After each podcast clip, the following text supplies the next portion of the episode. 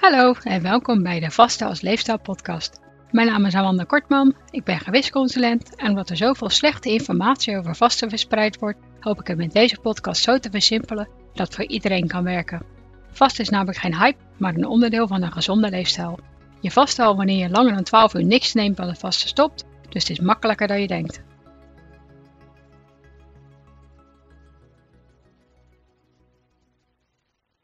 Welkom bij aflevering 15. In deze aflevering ga ik het hebben over wat autofagie is en hoe en waarom je deze regelmatig wil verhogen. Ik bied alvast mijn excuses aan als ik iets verkeerd uitspreek, want ik gebruik in deze aflevering een aantal termen die ik in het Nederlands al nooit gehoord heb. Ik probeer alles weer zo simpel en kort mogelijk uit te leggen en als je meer wilt weten dan kan je de gelinkte wetenschappelijke artikelen lezen. Het eerste artikel in de lijst is trouwens echt de aanrader als je meer over de achtergrond van autofagie wil weten. Zo vertelt het hoe het onderzoek naar autofagie in 2016 de Nobelprijs won en hoe alles door de jaren heen ontdekt is. Het zou deze aflevering te lang maken om dit allemaal te bespreken, maar als er vraag naar is, dan kan ik in de toekomst altijd nog een aparte aflevering over maken. Allereerst, wat is autofagie? Deze term komt regelmatig voorbij als over vasten gesproken wordt. In het Engels wordt het uitgesproken als autophagy en autophagy. Autofagie, wat Grieks is voor zelf eten, is kort gezegd het zelfherstellende vermogen van ons lichaam. Het onderzoek ernaar staat nog in de kinderschoenen en is natuurlijk vooral onderzocht in cellen en dieren, waar is vanuit de medicijnindustrie veel interesse voor, dus er wordt relatief veel onderzoek naar gedaan. Autofagie gebeurt constant in geringe mate in onze cellen. Anders zouden bijvoorbeeld pondjesnood genezen. Maar autofagie wordt verhoogd zodra er bepaalde stressoren zijn. Stressoren zijn oorzaken van stress en hieronder vallen gebeurtenissen, situaties en ervaringen die vrijkomen van stresshormonen bevorderen. Deze kunnen kort of langdurend zijn en als ze langdurend zijn, dan worden ze vaak chronisch genoemd. En dat zou je wel herkennen als chronische stress. Onder de stressoren die autofagie verhogen vallen onder andere een voedingsstoffengebrek en wanneer het energieverbruik van je lichaam verhoogd is. Oftewel, wanneer je vast en wanneer je sport. Caloriearme diëten verhogen op korte termijn autofagie ook, maar hebben op lange termijn alleen maar nadelen, dus zal ik verder niet bespreken. Deze nadelen kan je nalezen in mijn blogpost genaamd Diëten. Kortdurende blootstelling aan flinke warmte of kou, zoals naar de sauna gaan of koud douchen, zijn wel goede stressoren, zolang ze kort zijn en je lichaam genoeg tijd krijgt om ervan te herstellen. Ik ga hier ook verder niet op in, maar ik wil dus wel even benoemen zodat je nu weet waar een deel van de voordelen van deze vandaan komen. Stressoren opzoeken om je gezondheid te verbeteren klinkt misschien tegenstrijdig, maar een beetje stress is juist goed voor ons immuunsysteem. Wat je niet doodt, maakt je dus echt sterker.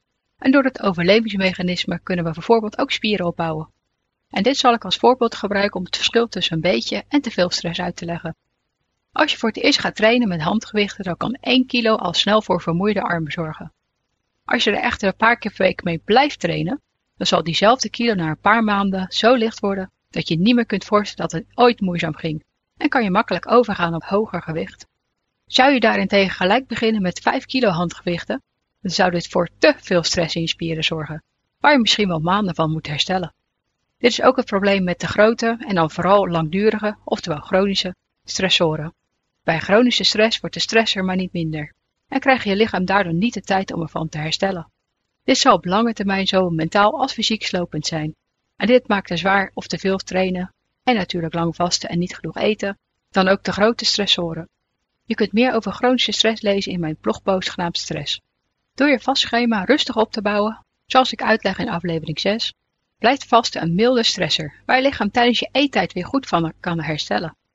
En voor je het weet merk je al de voordelen van verhoogde autofagie. Zelf merk ik het vooral aan mijn verminderde endometriose en darmproblemen. Maar ik zie ook dat littekens minder zichtbaar worden en wondjes sneller genezen.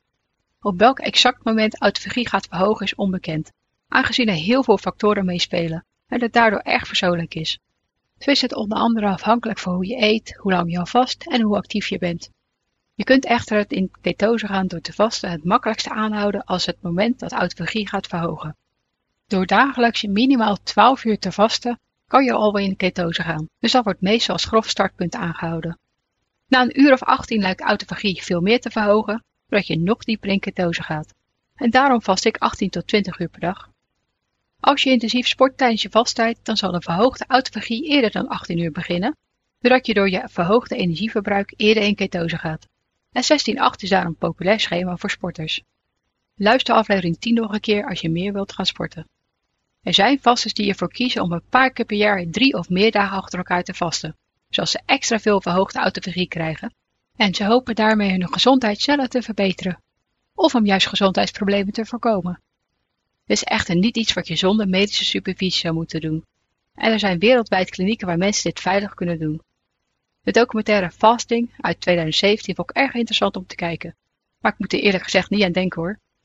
Met mijn simpele vastschema haal ik mijn doelen al. En het is een hele simpele leefstijl geworden waar ik niet meer over na hoef te denken. Hiernaast ervaar ik chronische pijnstress door mijn hernia's en is de kans groot dat ik mezelf door langer te vasten aan onnodig veel stress zou blootstellen. Goed vasten en of sporten zijn simpele manieren om autofagie te verhogen. En ik zal nu kort bespreken wat er gebeurt zodra autofagie verhoogt. Ons gehele lichaam bestaat uit cellen die je kunt zien als kleine machientjes. Zo zijn ze niet alleen de bouwblokken van ons lichaam en bevatten het DNA, maar zorgen de verschillende onderdelen erin ook onder andere voor de energie die we nodig hebben en hebben ze mechanismen die ervoor zorgen dat alles goed blijft werken.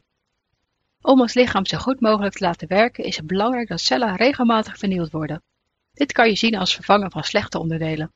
En cellen hebben daarom een standaard houdbaarheidsdatum.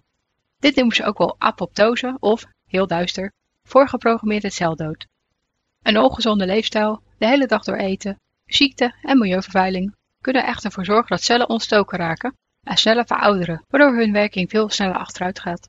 Autofagie zorgt ervoor dat celafval, wat onder andere bestaat uit beschadigde cellen, celonderdelen en overbodige eiwitten, deels wordt gerecycled tot nieuwe onderdelen. Hier worden dan andere cellen weer mee gerepareerd en er worden zelfs nieuwe cellen van gemaakt.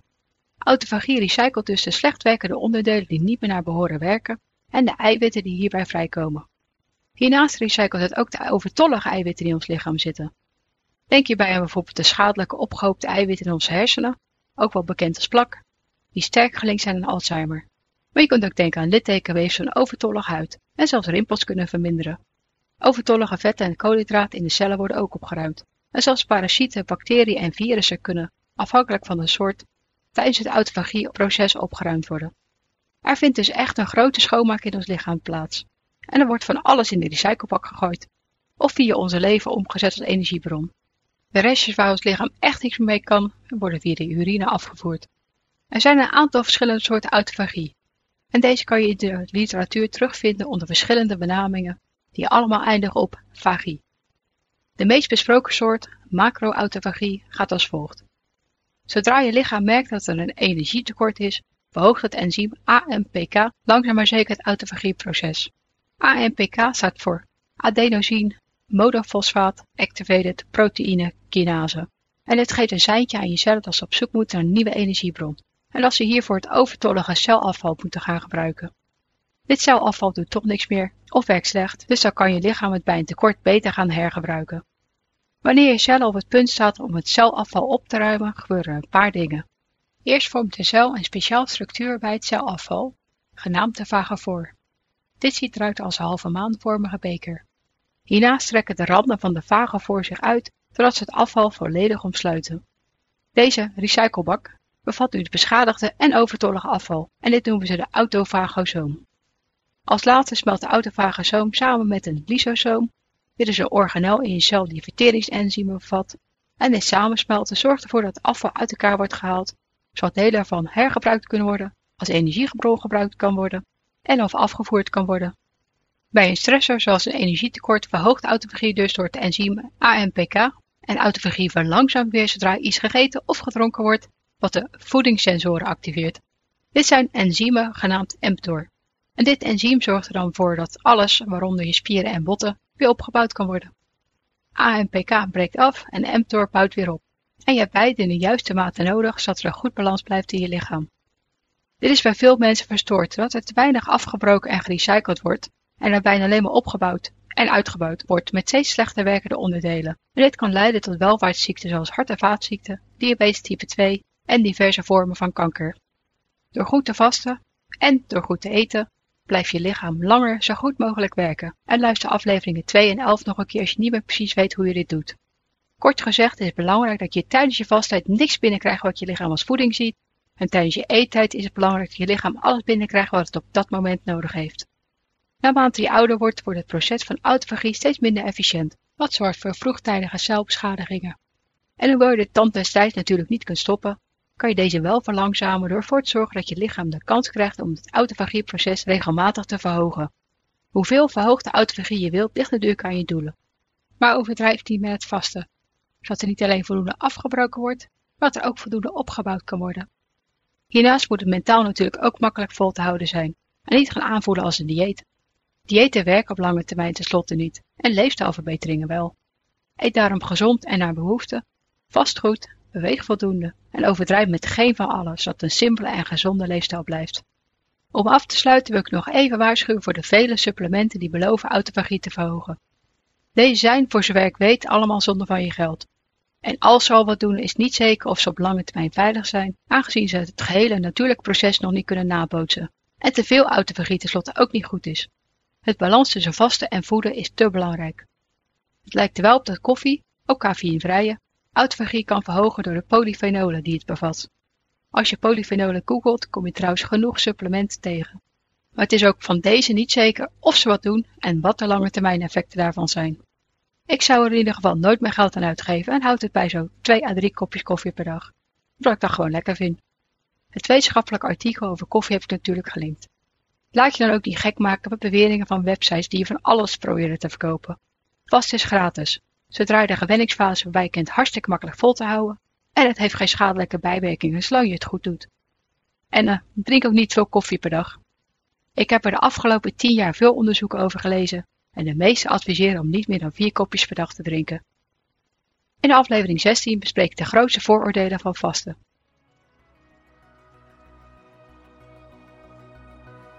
Bedankt voor het luisteren en vergeet niet dat je de onderwerpen en bronnen altijd in de omschrijving van de aflevering kunt vinden. Heb je vragen of opmerkingen of heb je behoefte aan persoonlijke begeleiding? Kijk dan op valerie.nl voor meer informatie. Weet je niet zeker of sommige tips of adviezen ook voor jou geschikt zijn? Bespreek ze dan natuurlijk altijd met je arts.